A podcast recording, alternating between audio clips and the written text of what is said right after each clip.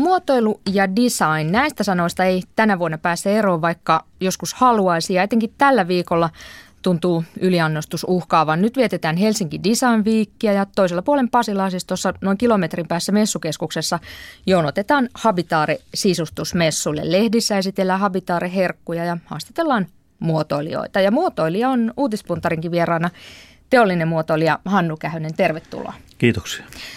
Tulit ilmeisesti autolla, vaikka olisit voinut tulla itse suunnittelemallasi matala lattia raitiovaunulla. Kyllä tämän päivän kiireet on ollut sellaista, että ei muuta kuin hyppäämään paikasta toiseen. Niin oli turvauduttava henkilöauto, mitä en yleensä kyllä Helsingissä kovin usein tee. Mutta joskus ajelet sillä joskus, omalla kyllä, ratukalla. Jos, kyllä, hyvin usein. Ja toisena vieraana uutispuntarissa Teollisuustaiteen liitto Ornamon toiminnanjohtaja Salla Heinänen. Tervetuloa. Kiitoksia. Kävitkö jo Habitaaressa? Ehdin tunnin verran käymään, eli, eli vielä on paljon nähtävää. Muutamia uutisotsikoita viime päiviltä muotoiluun liittyen. Bambuvaatteet toivat design-palkinnon. Romusta syntyy trash-designia. Design-lamppu sy- syntyy koirankakkapussiin kerätyistä roskista. Nyt muotoilussa korostetaan kierrätystä ja vanhoja materiaaleja ja ekologisuutta ja ihan ylpeänä esitellään vaikka tomaattimurska purkista tehtyä lampuvarjostinta. Ovatko nämä hyviä uutisia? Mm. Miksei? Kyllä tota, se kertoo niin kuin sellaisesta asennemuutoksesta ja arvojen muutoksesta, että halutaan, halutaan jotain muutakin kuin aina sitä tuliterää, joka välttämättä ei kestäkään kovin kauan. Niin, niin, tota, noin, ihmisten tietoisuus, tietoisuuteen on tullut se, että materiaaleja kannattaa uudelleen käyttää ja miksei siinä voi designeri olla hyvinkin suuri keskeinen tekijä, että niistä saadaan niin kuin miellyttäviä ja mukavia sitten, mutta tota noin, että se, että kuinka käyttökelpoisia ne sitten on pitkältä tähtäimellä, niin se on toinen kysymys, että onnistutaanko designissa niin hyvin vai jääkö ne sitten vaan kerta mm. yrityksessä jotain sitten roskikseen kuitenkin seuraavana. Vähän jatkaa ainakin sitä materiaalin kiertoa ja elinkaarta. Ja mä uskon, että ainakin nyt yksi sukupolvi, mikä on tässä kasvamassa, on jo kasvanutkin omien vanhempiensa aikana tähän, niin, niin tota varmasti vielä jatkaa tätä. Että varmasti kaikkia kierrätykseen ja kestävään kehitykseen ei olla vielä nähty. Hmm. Aivan. Bambuvaatteet toivat design-palkinnon. Sitä kuvittelee, tai olen saanut sen käsityksen, että bambu on jotenkin ekologinen vaihtoehto, mutta kuulin tuossa juuri, että ihan näin ei ole. Se, joo, no, siis bambuhan, bambukäyttö on järkevää siinä mielessä, että sitä, sitä, se kasvaa niin valtavasti tuolla Aasiassa, Japanissa, Kiinassa ja muualla, niin tota, se, siellä täytyy löytää käyttökohteita. Mutta sitten mä oon kuullut Japanista sellaista, että se bambun, bambutekstiilin valmistus on hyvin niin kuin luonnonvaroja syövää siinä mielessä, että siinä käytetään kovia kemikaaleja ja japanilaiset on mun käsittääkseni kieltänyt sen – tekstiilin valmistuksen Japanissa. Se on siirtynyt sitten Kiinaan, missä kontrolli ei ole toistaiseksi niin kova kuin siellä. Että, että se on kaksipiippunen juttu, mutta kun ne tiedä, miestä on kysymys tuossa, että jos siinä onkin luotu joku prosessi, millä se pystytään tekemään fiksusti, niin ei uskalla ottaa kantaa. Periaatteessa jees. Hmm. Varmasti niin kuin lastenvaatteet ylipäätänsä ne on aika tunteita herättäviä niin kuin vanhemmille, että, että lastenvaate on varmaan hyvä kohde, missä, missä kannattaa korostaakin sitä kestävää kehitystä ja, ja kierrätettävyyttä ja materiaaliekologisuutta. Että, että jos nyt joku kohde on sellainen, niin, niin varmasti lastenvaatteet tai kaikki lapsiin liittyvät. Kyllä, kuka voisi. Tuokin kertoo vähän siitä niin kuin ha- hausta, mikä on tällä hetkellä, että halutaan niin kuin löytää uusia ratkaisuja vanhojen tilalle. Ja tuossa tota, on niin kuin yksi, yksi alue on tämä tekstiili ja hmm. Vaatteiden suunnittelu. Se on niin kuin iso osa sitä kulutusta, mitä, mitä, mitä meillä on. Ja vaatteissa varmaan se, että kun katsoo mikä on tekstiili- ja vaateteollisuuden tila ollut 90-luvun jälkeen, hmm. niin siinä varmaan täytyy niin kuin suomalaisten löytää sellaisia uusia tapoja, jotka houkuttaa sitten ostamaan niitä suomalaisia Kyllä. suunnittelemia ja valmistamia se on vaatteita. Kova haaste että se on erittäin kova. kun on isoja brändejä, niin. joilla on rahaa niin. millä ne, mitä, mitä pistää niin. markkinointiin. Mutta että sit mikä, mikä osa siitä on sitten semmoista brändikikkaa ja mikä on ihan aidosti sitä niin kuin designin ö, luomaa ekologisuutta, niin, niin. niin se on sitten niin eri milloin, asia. Milloin tuote on oikeasti ekologinen? Sie, mulle se tarkoittaa sitä, että, että se, siis sen elinkaari on pitkä. Että se on niin kuin joko materiaaliltaan mahdollisimman kauan käytössä ja, ja tota, sitten se ei tuolla luonnonvaroja tuotannon aikana eikä sitten niin kuin siinä käytön aikana. ne on ainakin ne pääkriteerit. Ettei sitä tarvitse esimerkiksi kastella kasvuaikana kovin paljon. Mm, niin, miksei, jos, jos vedenkulutus on maailmanlaajuisesti erittäin niin kuin kriittinen tekijä, jos, jos tuota, no, niin pystytään selviämään vähemmällä vedenkäytöllä, niin se on, niin kuin, se on niin kuin silloin, silloin hyvät lähtökohdat. Ja kyllähän se, siinä se muotoilu myöskin ratkaisee, että, että, että, että se muotoilu hyvin suunniteltu ja hyvä muotoilu kestää myöskin aikaansa. Että se materiaali ja se valmistusprosessi on sellainen, mutta myöskin sitten itse se suunnittelu, se designtyö siinä kestää sitä aikaa. Että, ja haluaa vaihtaa sitä. Se on erittäin tärkeä niin. pointti, että jos ajatellaan niin kuin näitä klassikot, klassikoita, jotka nyt on ollut tapetilla paljon tämän kopiointikiston takia, niin, tota no, niin nehän on niin kuin tavallaan säästöä, ekologisuutta, koska ei tarvitse uusia tuotantomenetelmiä eikä työkaluja, mm. jotka syö aina niin kuin materiaaleja ja mm. raaka-ainevaroja. Ja tota, se on myöskin niin kuin sen huollettavuuden ja ylläpidon kannalta fiksu. Tässä oli siis muutamia otsikoita lehdistä ja Ylenkin nettisivulta, mutta kertokaapa mikä olisi sellainen otsikko tai sellainen uutinen muotoilualalta, jonka te todella haluaisitte kuulla, mutta ette ole vielä kuulleet. Hmm, se on hyvä kysymys. Dream äh, News. Tota noin, niin niitä on paljon. Niin, niitä on, niitä on tosi paljon, mutta tota, jos nyt lähtee vaikka siitä, siitä kun tehdään tota noin, niin tällaista, Suomessa mietitään nyt tällä hetkellä, itse on mukana siinä, siinä että miten muotoilu käytetään paremmin suomalaisessa elinkeinoelämässä. Siihen liittyy tietysti muutkin sektorit, kuten julkinen sektori, mutta tota, elinkeinoelämässä, jos kerrottaisiin vaikkapa niin, että, että, tota noin, että suoma, suomalainen teollisuus on alkanut käyttää muotoilua, tuplannut muotoilun käytön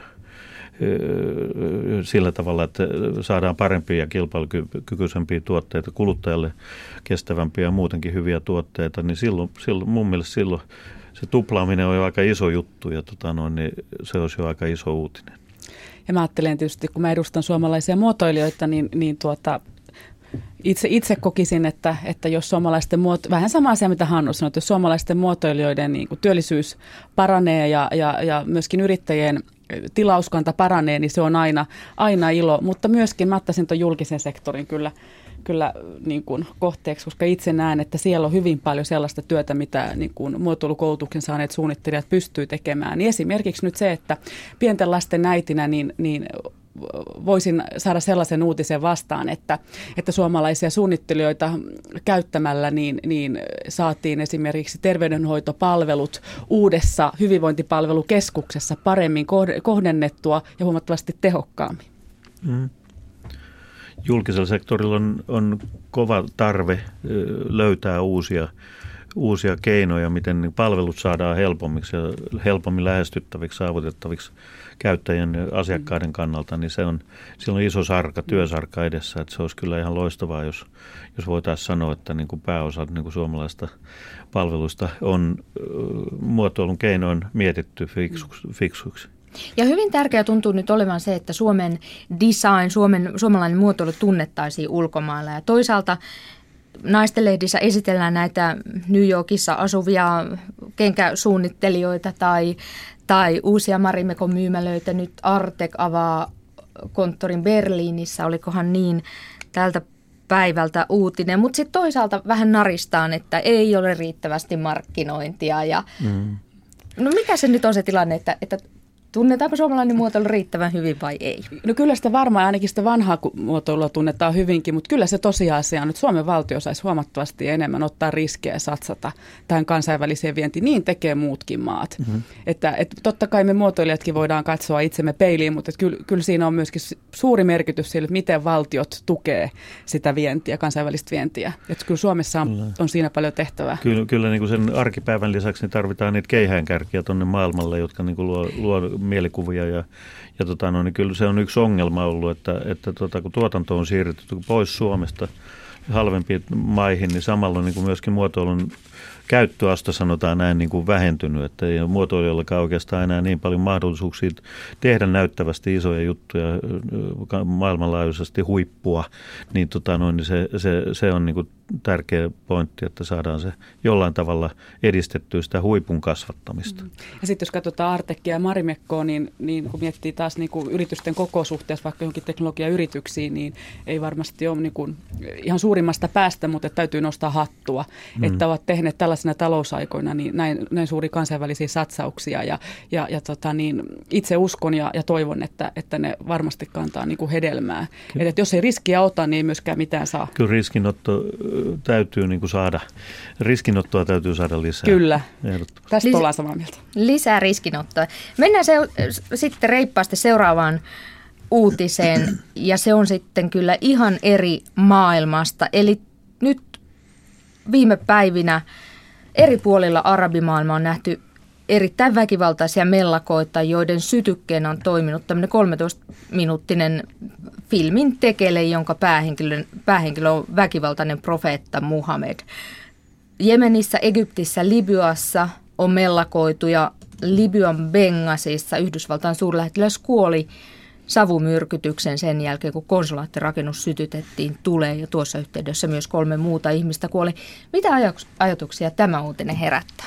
Aloitatko Salla? Tota, no nyt kun katsoo tätä arabikevättä, mikä on ollut, eli sitä liikehdintää siellä Lähi-idässä, niin, niin kyllähän tämä on ihan selkeä sytyke ollut niin kuin tältä videoiden tekijältä, että, et, et, itse näen, että siinä on, en ole katsonut sitä videoa, että en voi nyt arvostella sitä videon sisältöä, mutta mitä lehdistä, suomalaisista lehdistä on lukenut, niin, niin tota, kyllä tämä niin vaikuttaa semmoiselta sytykkeeltä, että oikeastaan haluttu kärsyttää ja haluttu saada sitä liikendintää.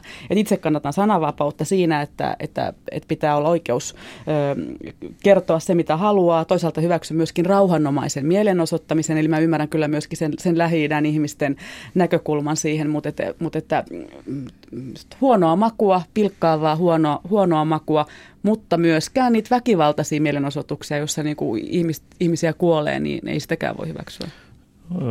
Ei tuo on paljon lisättävää, mutta se, melkeinpä voi sanoa, että sairaaloinen toimenpide se on, kun tietää tuon tilanteen, että se, kyllä se osuu ainakin sitten, jos näin haluttiin, niin erittäin nasevasti siihen paikkaan, mihin se oli tarkoitettukin, mutta mutta meidän on niin kuin vaikea, no se, se yhdysvaltalainen hän oli, eikö ollut, joka oli tehnyt tämän videon, niin, mm. niin kuitenkin länsimaisten ihmisten on vaikea ymmärtää sitä, sitä kulttuuritaustaa ja uskonnollista vakaumusta, mitä siellä on, että se on niin kuin ihan, ihan niin kuin järjetöntä lähteä niin kuin sitä aliarvioimaan, että, mm. että se provokaatio onnistuu siinä mielessä, mm. mutta tota noin, niin tietysti Mut se, että niin kuin se väkivalta vaan, niin kuin, niin. eihän sitäkään voi hyväksyä, mutta tota, kun tietää sen tilanteen siellä, niin se on aika paha. Mutta sitten toisaalta millä me estetään sitten sekään, että et, et, et meillä länsimaissa on ihmisiä, jotka haluaa nostaa sitä provokaatioita, että mm. et miten me pystytään niin kuin niissä omissa yhteiskunnassamme katsomaan sitä ja, mm. ja, ja hillitsemään sitten tarvittaessa sitä, että et, et se, se peruste sille, sille sananvapaudellekin pitäisi jollakin lailla niin kuin miettiä. Se onkin isompi juttu, kun maailma on verkottunut ja kaikki niin. tieto liikkuu ympäri maapallon, niin miten estää tällaiset niin kuin häiriköt toimimasta noin tuhoisesti. Pöyristyttävä ja vastenmielinen. Tällaisia, tällaisia kommentteja esittänyt tästä filmistä esimerkiksi YK pääsihteeri Ban Ki-moon ja Yhdysvaltain ulkoministeri Hillary Clinton, mutta siis ymmärsinkö oikein, että, että olette samaa mieltä, mutta ette siltäkään rajoittaisi ainakaan Salla, niin – että kieltäisi, et, et kieltäisi tai ikään kuin... Ei ole sellaista lakkia, millä sitä voi, voi niin kuin länsimaissa kieltää.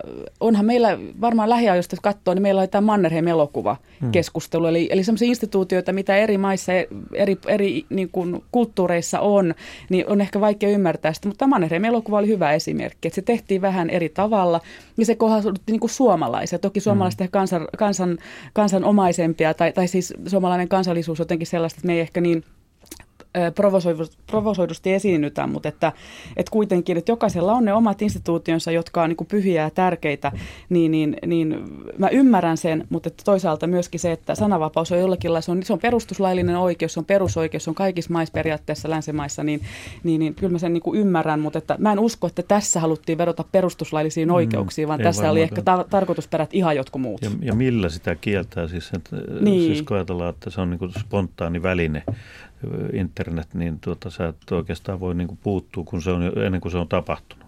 Ja oikeastaan tässä pitäisi keskustella just niin kuin tästä mm. internetit, että, että tämä uusi sukupolvi jollakin varmaan nuoremmat niin pystyy ehkä jatkossa sit hallinnoimaan sitä internettiä, mutta että käytännössä on niin kuin hyvin vaikea niin kuin muunkaan ikäpuolen 35-vuotiaan ehkä enää vielä ymmärtää sitä, että kuinka, kuinka merkityksellistä jollakin amatöörimäisellä videolla on. Mm, voi olla että kuinka pienillä toimenpiteillä voidaan saada paljon niin kuin pahaa ja hallaa aikaiseksi, ja sitten taas kukaan ei pysty sitä kontrolloimaan. Niin, tuo, tuossa olisikin hyvä tutkimuskohde niin. se, että, että kuinka tietoisesti se oli tehty näin, näin niin kuin provosoivaksi.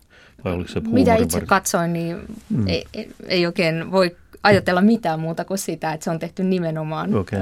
provosointimielessä, ärsytysmielessä. Mm. Mutta millä, sitten, niin kuin, millä, millä niin kuin rajoittaa sitä, että, että jokaisessa yhteiskunnassa on niitä omia äärielementtejä, jotka haluaa ehkä lietsoa jotain ryhmää, toisessa yhteiskunnassa jotain toista ryhmää, Ni, niin millä niitä, niitä pieniä ryhmiä sitten niin kuin pidetään kurissa tai miten niitä rajoitetaan, että se yhteiskunta rauha säilyy? Mm. Koska nyt maailmantilanne, tässä on kysymys Lähi-idästä tai, tai niin Euroopasta tai Yhdysvalloista, vaan tässä on niin kokonaan maailman rauhasta ja maailman niin kuin poliittisesta tasapainosta mun mielestä kysymys. Mm, mm. Ja sitten tässä on vielä se, että Yhdysvaltain hallitus esimerkiksi ulkoministeri Hillary Clintonin suulla on korostanut sitä, että heillä ei ole mitään tekemistä, Yhdysvaltain hallituksella ei ole mitään tekemistä tämän asian kanssa, mutta tuntuu, että se ehkä menee vähän kuurolle korville. Mutta se on hienoa mm. ylipäätänsä, että sanotaan, ei, ei mm. välttämättä kaikki, kaikki Yhdysvaltainkaan poliitikot sitä muista puolueista välttämättä edes sanoiskaan, en tiedä, mm. mutta että mun mielestä on tärkeää, että ulkoministeri antaa semmoisen niin kuin selkeän signaalin siitä, että, että maa, virallinen, niin kuin virallisesti maa ei sitä hyväksy. Aivan. Musta se on ihan oikein, niin pitäisi tehdäkin. Niin, se sana leviää ihan, ihan kulovalkean tavoin mm. siellä kohdemaassa, mm. mihin se on mm. Mutta voi olla, että mm. monet ihmiset näistä mielenosoittajista, niin he eivät varmaan kaikki ihan sitä usko. Hmm. Toisaalta niin kyllähän, sitä, kyllähän sielläkin puolella, mitä ainakin uutisissa luki, niin, niin, niin tota, oliko se, olisiko se ollut Jemenin, Jemenin presidentti, joka myöskin tietysti virallisesti niin, niin ilmoitti, että hän ei, hän ei hyväksy missään nimessä näitä väkivaltaisia mielenosoituksia. Samaan aikaan hänen omat taustajoukkonsa siellä lietsoo sitten. Että kyllä tässä varmaan niin kuin puoli ja toisin, kun se sytyke laitetaan palamaan, niin sitten puolin ja toisin varmaan tapahtuu niitä ylilyöntejä. Hmm. Siellä on niin virallinen politiikka ja tämä, tämä rikkoo tavallaan kaikki ne virallisen niin. politiikan rajat ja pistää pakan sekaisin, niin se on niin kaikille varmasti hankala tilanne ja ikävä kaikin puolin, niin. hirvittävä Joo. juttu. Ja tällä, niin kuin tällaisten asioiden takia ei tarvitse, nyt, nyt on niin kuin, miettii tätä maailman taloustilannetta, miettii maailman niin kuin kestävyyttä ja väestön ikääntymistä, niin meillä on niin kuin globaaleja haasteita niin paljon, että tarvittaisiin kaikki kädet niiden asioiden selvittämiseen, eikä, eikä yhtään tämmöisiä niin kuin ylytysmäisiä pilkkoja. No, kyllä, niin kuin, tekee turhaa valtavan turhan, turhan tota noin, niin mm. lisää ongelma vielä tähän kaikkeen, kaiken muun lisäksi. Mm. Mm.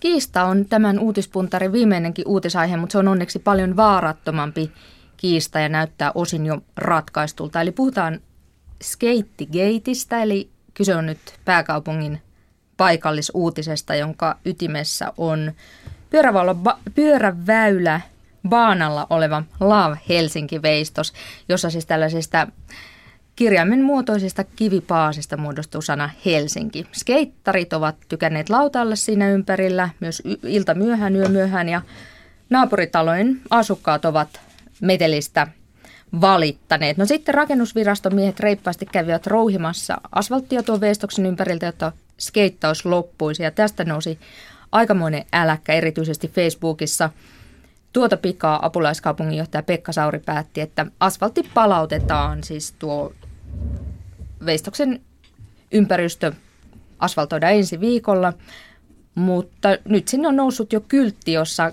kielletään skeittaamasta ilta kahdeksan jälkeen. Mitä mietitte uutispuntarilaiset, oliko, saiko tämä kiista hyvän ratkaisun? Tietysti kiellot on aina ikäviä ja se skeittiporukka varsinkin on sellaista, että se mitä vähäisemmin myös määrin niin kuin haluaa kieltoja, mutta tota, se on ihan loistava idea siis se, se veistos, jossa voi skeitata, että harva taiteilija lähtee niin kuin pistää itsensä alttiiksi tuohon ja ja siinä mielessä kaikki tuki, mutta tota, ehkä siinä oli vaan niin kuin vähän väärä, väärä sijoitus sitten, että se olisi, ei tultu ajateltu tapahtuu sitä, että se ääni kuuluu sitten siihen lähitaloihin, mutta tota, no, niin, eikä se Helsingin kaupungin reaktio oli vähän, tuntuu hassulta, että niin kuin vedetään niin kuin asfaltti pois siitä. Ja tuota, johan se pilaa sen ympäristön visuaalisestikin, mutta tuota, kaiken kaikkiaan... Ja turvallisuutta, miten se voi tu- tarkoittaa niin kuin turvattomuuden, vaaralliseksi muuttuu Paana se. on aika kapea muutenkin, niin. että siihen kun fillarilla ajaa sitten siihen hiekkaan niin, ja niin edelleen. Mutta kuitenkin niin kuin, jotenkin mulle tuli mieleen siitä vaan se, että niin kuin koordinointi puuttuu. Kyllä niin kuin Helsinki on niin kuin design, World Design Capital ja Helsingissä ei ole vieläkään sellaista, niin kuin mun mielestä pitäisi olla sellainen designjohto, joka niin kuin to, ihan käytännön tasolla hoitaa näitä asioita ja katsoo, että mitkä seuraukset on ja minkä niiden ideoiden, ideoiden toteutumista ja yleensä koordinoi niitä hankkeita yli virastorajojen. Yleensä siellä törmäillään näihin toimialoihin. Ne toimialoihin, kyllä.